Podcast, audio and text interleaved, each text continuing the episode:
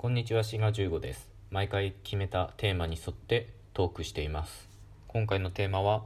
言語学です。言語学の中でも今日は日本語のアクセントについてお話ししたいと思います。で、この、うん、今日お話しするアクセントというものなんですけど、えー一般にはですね、えー世間一般ではなぜかイントネーションという言葉で広まっているものです、えーここでお話しするアクセントというのはですね例えば雨と雨の違いみたいなものですね、えー空から降ってくるのは雨。で甘いお菓子は雨とこうなりますね。で言語学的にはこれをアクセントと言っていますがなぜか世間ではイントネーションというふうに言われていますね、えーイントネーションが違うみたいな、えー方言だからイントネーションが違うわみたいな。ことをよく言ったりしますけども、えーなんでかは分かりません。これは。言語学的にイントネーションっていうのは例えば、まあ、疑問文で語尾の方、まあ、文末がどんどんどんどん上がっていくみたいなものをイントネーションと言います。なのでもうちょっとねイントネーションは範囲が広いんですね。それに対して、えー雨と雨の違いみたいなものはもっと狭い範囲の話になっています。でこれからお話しするアクセントの話は全部東京式アクセントのお話です。ので、まあ、関西圏は関西圏でもっと細かく分かりますけどももちろん、えー独自のアクセントの体系を持ってますし、えーあるいは地域によっては無アクセント地帯といってアクセントが全くないような、えー方言もございます。あるいは全くそのアクセントというかうんそういう東京式アクセントを分析するそのなんていうかな手法っていうのが使えない地域っていうのもあります。それはそれで面白いんですけども、えー今日はひとまずいわゆる共通語。あるいは東京方言のアクセントについてお話しいたします。で、えー先ほど例に出しました、えー雨と雨の違いをまず例にとってお話しいたしますとこれの違いっていうのは雨雨両方とも2文字ですね。でえーっとですねこの言語学というか日本語学あるいは国語学でもいいかもしれませんけど文字という言い方をせずに網羅という言い方をよくします。ただ、えー網羅イコール文字と考えていただいてここでは問題ありません。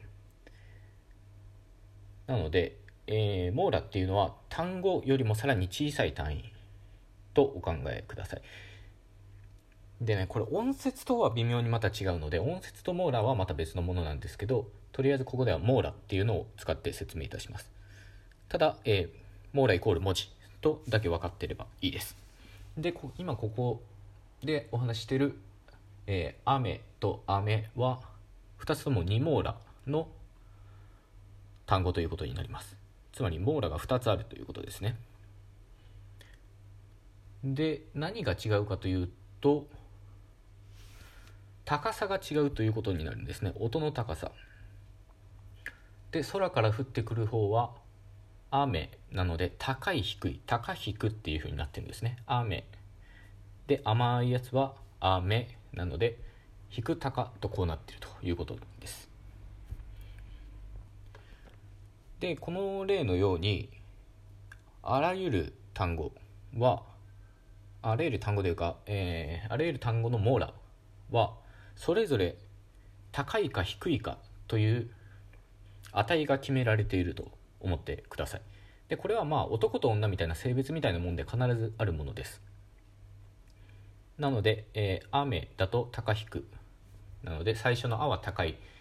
もう、えー高い値を持っていて2つ目の「目」は低い値を持っていると「雨」とこうなるということなんですね。で、えーただこの高さっていうのは相対的なものですのでもちろん話者に、えー高い声の高い話者が喋ってる場合と、えー、声の低い男性が喋ってる場合と、えー、もちろん高さは違いますけどもその発話の中でね相対的な高さが違うとこういうことになっています。でさらにこのルールをもうちょっと詳しく見ていくとですね、えー、もうちょっと面白いのは箸。これで見てみますか。えー、箸。でご飯を食べるのは箸ですね。箸で食べるですから箸。で皮にかかってるのは箸ですね。箸。であるいは紙の端っこの方のこととか、えー、テーブルの際のところは箸となります。でこれはどうなってるかというとご飯食べるやつは箸で「た」か「引く」となってます。箸。で、えー、皮にかかってるのは箸。なんで「引く」「たか」です。でキワキワの方も箸とこうなってるので皮にかかってるのとキワキワのやつは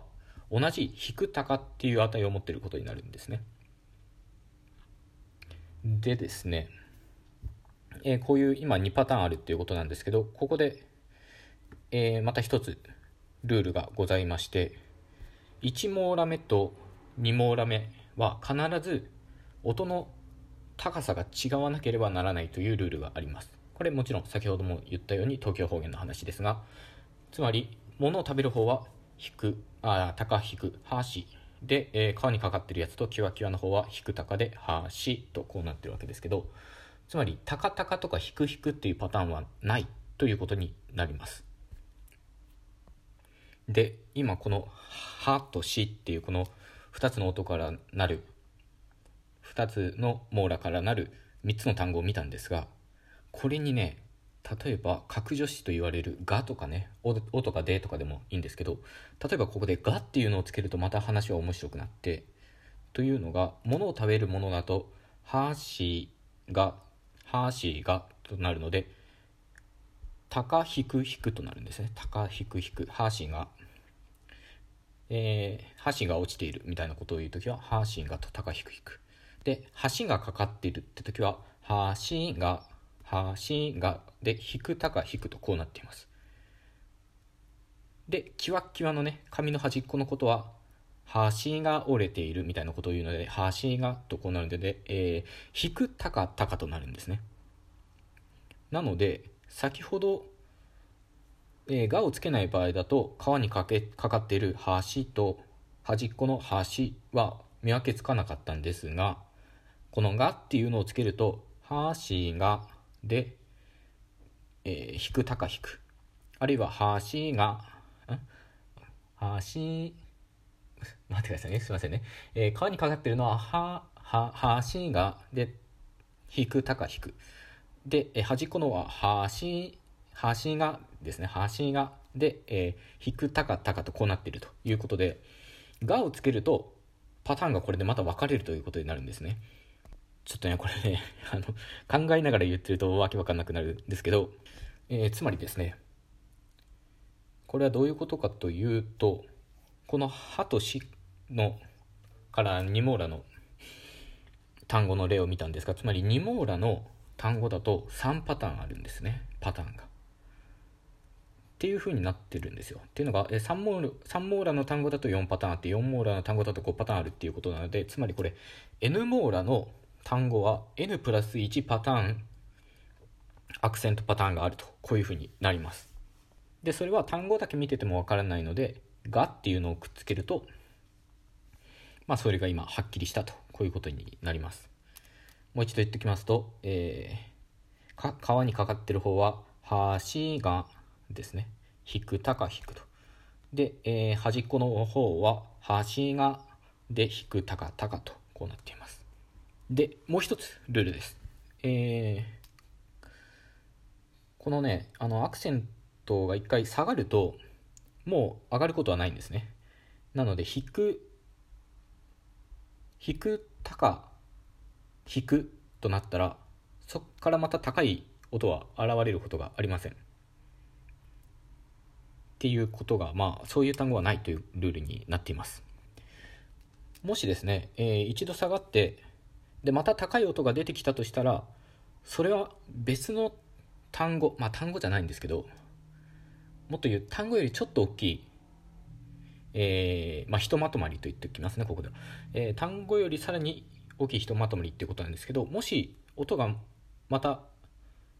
上がったらそこはまた別のひとまとまりだということになります。でここの例で言うと例えば「狼人間」って言った時「狼人間」って言った場合と「狼人間」って言った場合。これ後ろ後ろというか、えー、後者のパターンですね「えー、狼人間」って言った場合は2単語っていう風な印象を受けると思うんですね。で狼人間っていうと1単語っていう風な印象を受けると思います。でこれは狼人間って言った場合は一回低いのが現れてるのに現れてるのにまた高いのが現れてるのでこれ別の一塊っていうふうに解釈されるということになるんですね。はいちょっと最後はごちゃっとしてしまいましたが、えー、ひとまずですねまとめますと、えー、日本語のアクセントにはまず網羅という単位を認めてそれぞれ高さがあるっていうこと性別みたいなものだと。で2つ目のルールとして、えー、最初の網羅と次に出てくるやつは高さが違わなきゃいけないということ。で3つ目は一度下がるともう戻ることもう上がることはないということです。ただねこれをねあの日本語母語話者の皆さんに喋ってもあんまり意味はないんですね。っていうのは、えー、皆さん日本語を喋ることに関しては天才なのでこういうことを意識せずやってるのであまり意味がないということになってしまいます。がまあね意味はないですけど少しでも面白いと思っていただければ幸いです。というわけでそろそろお時間となりましたのでまた次回お会いしましょう。それではごきげんよう。